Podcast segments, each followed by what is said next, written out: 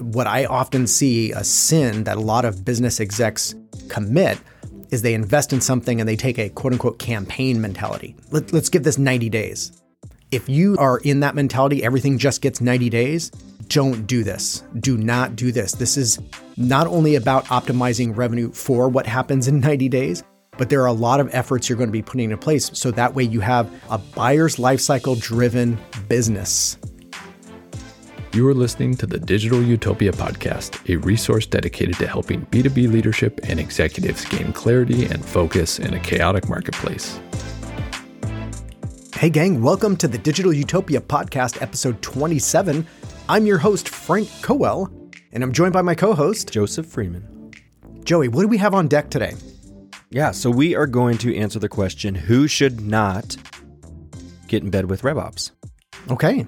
That's an interesting question. Yeah, which a little bit feels like we're shooting ourselves in the foot because we want everybody to engage in RevOps for a myriad of reasons. But there really are some situations where you probably aren't going to be a great fit for uh, trying to implement this, right? Yeah. Uh, I think from a number of angles, there are some things that are just tactical, right? And I mm-hmm. think there are some things that are philosophical and cultural. Yeah. And I think it's all about the commitments. If you're not willing to make a certain number of commitments, then it's going to fall flat you're going to be kind of bummed. And it actually, it's going to be a, an investment that is not an investment, just a waste of money. So I would agree with you. I think that the ability to commit, the willingness to commit to certain things, which I think we're going to touch on. Mm-hmm. And the other thing I would say is expectations, right? So mm. at certain sizes, which we'll talk about, certain company sizes and whatnot, you have to have certain expectations for what that looks like. And then as you're, you know, a larger company, the expectation of what that looks like and who's involved. So I think properly set expectations and what you think is going to come as a result. Yeah. Yep. One of the first things you need is the desire, right? I mean, I think that kind of goes without saying, but you need a desire to want to do this and not only do it, but go all in and stick with it for the long haul, right? Yeah, I think this is really all about doing business in a different way. And if you're not willing to commit to doing business in a different way, it's not worth doing. You, shouldn't even make the effort and spend the time and headache and confuse everyone in your organization. Because just like anything, getting momentum on something like this is just going to take time mm-hmm. and money and money, right? But but the time is the the biggest component, and the reason I say that is we live in an instant gratification world, and business execs business leadership, they're not immune to this, right? We, we, we want it to happen this quarter. Mm-hmm. Invest our time and money. We want, we want amazing results this quarter. Yeah. And that doesn't always happen that way. If you just think about how long it's taken your organization to get to where it's at, it didn't happen in 90 days. Yeah. You've been working at this for years, decades maybe. And so when you decide to invest into your company and do something that is fundamentally different than what you've done, so that way you can be poised to be able to compete for this next chapter in your organization's journey. That that's not a small effort. That's not a small task. That's not a campaign. No. No, and I can't tell you how many times we have talked to people who want to implement RevOps and we tell them, okay, this is going to help fix your process. This is going to help fix the platform, so the software and technology that you're using and this is going to help fix uh, the people involved, right? Put everybody in the right seats and with the right roles and, and the right responsibilities. And as soon as we get in, really all they are interested in is what marketing campaigns are we going to run to get new leads? Exactly. It, it, it, seems to come up all the time. And, and there certainly is an aspect of these are the right quote unquote campaigns or the right sort of uh, brand building efforts you need to do. That is part of RevOps. It's also about the process that you put in place for sales and ultimately service teams and the alignment between each of those, right? As you jump from one to the next, like that's important. And it's not all about leads by 90 days from now. I'm glad you bring this up because there are a lot of people who think that revenue operations is just a new, cooler, fresher, slicker way to increase your inbound lead flow. Mm-hmm. That's what they think. And if you think that, you're not a good fit for RevOps right now. Correct. Mm-hmm. That's not why you do RevOps. Will you increase your leads? Yes, you will increase your leads. That's not why you do RevOps. That's not the sole benefit coming out of RevOps. Essentially, if you look at, listen to one of our past episodes, we talk a lot about how ultimately what you're trying to do is align your marketing, sales, and service teams. So that way, the net effect is optimized revenue. Mm-hmm. And so that means you're taking a life cycle approach, not only to the way you try to earn more revenue, but also in the experience you're trying to create for your buyers. Because you have both, both benefits. Your buyers end up with a better experience. And as a result, they buy more, they buy more often, they stay longer, they refer more. Yes. So you have all of those benefits. But then you have operational efficiencies because everyone internally is aligned and on the same page. It's just a different way to go about doing business. And so, again, if you think it's like just a now new cool way to get more leads, don't do it. Don't do it. You need a budget for it. This is an investment. And I think when we make an investment as business owners, obviously we're looking for a return on that investment. But I think where we fall short is the ROI we're used to looking for is is simply monetary. And RevOps does it does address that, but it also addresses the ROI in terms of uh, peace of mind and in terms of long term projections and, and all of these different things that make your life as a business owner much less chaotic. That's ROI. You know, that's money that's well spent. If you can go to sleep at night knowing that when you wake up in the morning, you're going to know what your business is doing now and potentially in 13 months. Yeah, and a big part of what at least our playbook on RevOps emphasizes is ensuring there are things built in that create a system that operates for the long haul that will then set you up for those things like increased retention, increased referrals, increased repeat buys, and so on. Those are things that oftentimes have a 12, 24, 36 month kind of lagging effect. Mm-hmm. And so, what I often see a sin that a lot of business execs commit is they invest in something and they take a quote unquote campaign mentality, right? Mm. Let, us give this 90 days. If you like are in that mentality, everything just gets 90 days, don't do this. Do not do this. This is not only about optimizing revenue for what happens in 90 days, but there are a lot of efforts you're going to be putting in place. So that way you have a life cycle, a buyer's life cycle driven business. Okay, I'm going to speak to 90 days real quick. You actually can have wins in 90 days, For but sure. what you need is someone who's leading the charge. So your RevOps strategist or your RevOps VP of RevOps, they need to understand what 90 day wins are. And it's not always new leads, it's not always closed business. They need to be able to help guide and encourage the team on seeing what those wins are every 90 days. And there are, right? You got um, You've got new process that gets put into place, and you've got new salespeople who now know what they're supposed to be doing, and they're all doing it the same way. And that's a win. And we need to celebrate that after 90 days. So I think we just need a mental shift as to what 90 day sprints and wins actually look like. Yeah, absolutely. Yeah. Once you have the desire. Oh, by the way, I'm going to just stop there. We keep using the 90 day thing. Yeah. And so in in one way being short term and thinking, you know, what is my ROI in 90 days? That that's oftentimes too short term. Yeah. And so realigning your expectations. But I, we often do talk about 90 day execution cycles. Mm-hmm. And so to your point, we are huge fans of that. So that way you can establish some objectives that you can measure results in the near term. Look back once you come to the end of that 90 days and say, what worked, what didn't work. Let's now make adjustments for the next 90 days.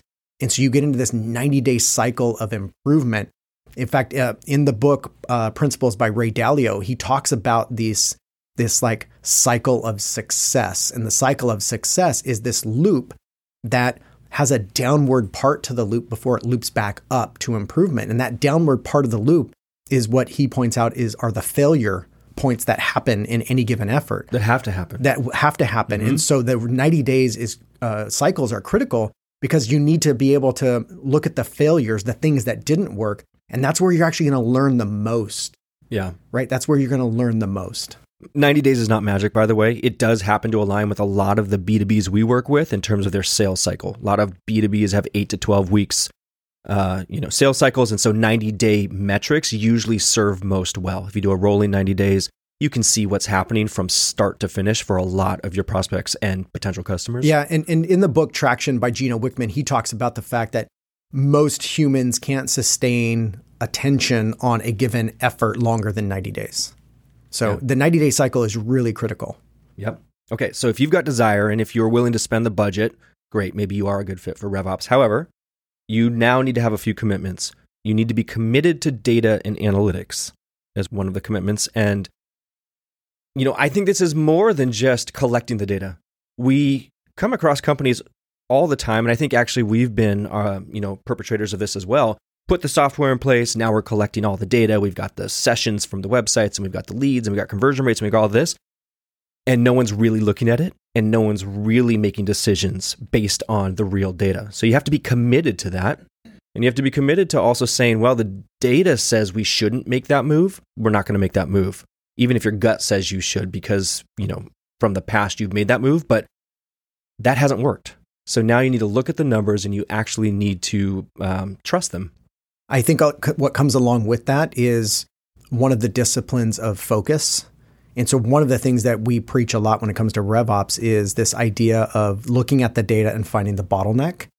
And so then the focus for the next 90 days needs to be on that bottleneck mm-hmm. instead of trying to do everything. Mm-hmm. And this is where I see a lot of organizations fail is they want to tackle every, you know, market segment and every product offering they have all the time. And the reality is you don't you'll never have enough time, money or resources to do that. You're better off if you spend the time focusing on the bottlenecks, keeping the things that are going going on autopilot, making sure that those things are continuing to run that are working well but then any additional time you have, you deploy it completely to the bottleneck. So the mm. data is really critical there. And if you, your organization has a hard time hyper focusing in on efforts and initiatives, and you're trying to do 37 different initiatives at once, culturally, if, if you can't change that, do not do a RevOps. RevOps requires you to focus. Mm-hmm. And that's really critical. Yeah. It also requires, here's another one, it requires that everybody's involved. And if you think that you're going to uh, spin up RevOps and have a couple kickoff meetings and then hand it off to somebody in your, your organization to just run with it, you're not a good fit. You need the CEO involved. You need all stakeholders involved. There needs to be regular touch points. And this needs to be, I, I think you just said it, it needs to be a cultural mind shift. It's not just uh, hire the person who knows what they're doing and let them work behind the scenes. Yeah, this especially at the executive level. Mm-hmm. You don't, like you said, uh, write a paycheck for this. Mm-hmm. This is not like just a paycheck, an additional paycheck on your payroll. You know, this is a a function that has to be tightly integrated with not only the executive team, but then the heads of each of the functional areas, mm-hmm. right? Marketing, sales, and service. And some of those people are probably on your executive team, but this person kind of becomes that clue. Yeah. And and uh, they need to. So let's talk about that. Now that we're talking about this person, the kind of authority that this person needs to have, whoever's leading the charge. Um, the authority is really critical because if culturally they don't respect this person or they don't see this person as driving the strategy for what, what's happening, they're not going to be effective in that role. Mm-hmm. And so culturally, if you're working in silos and your your units right now don't work well together and you don't foresee that they will work well together, let's not go down this path because RevOps requires that those three units, market those functions, marketing, sales, and service, work together very closely and they get on the same page and they all nod their head and agree, yep, this is the bottleneck. Yep, here's what we're going to do about it. Yeah.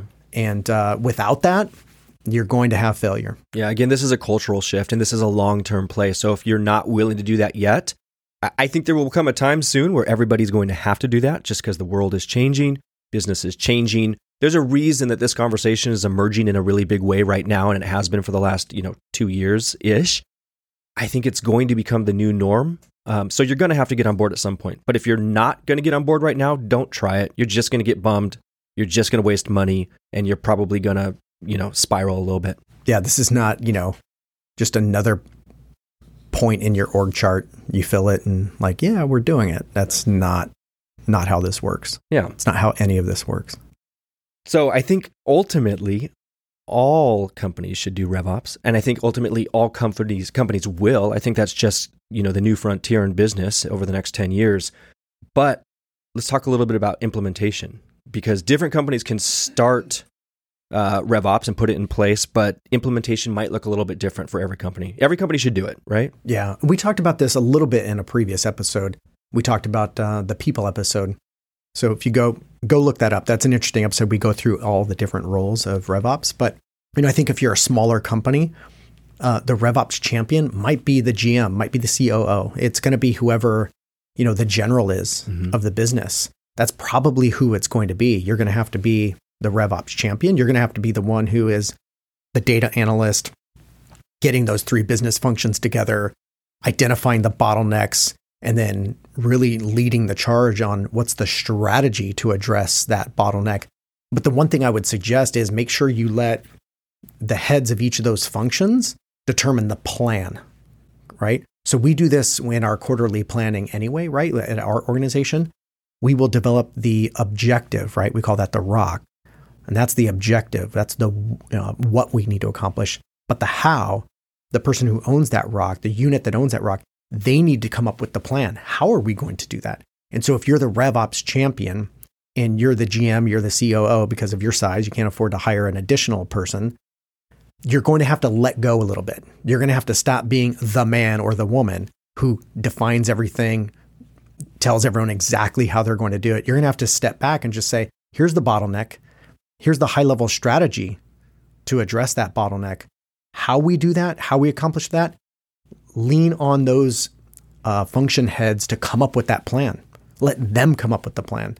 That you're going to then get more buy-in. You're going to get more light because if you try to do this thing where you then just dictate it to your your function heads, that's not going to go over real well. Mm-hmm. Yeah, I think the question who shouldn't do RevOps is a bit loaded. Really, everybody should do it, right? And um, surprise, surprise. revenue operations is just that. Everybody, if you own a business and if you want revenue, you need to operationalize that.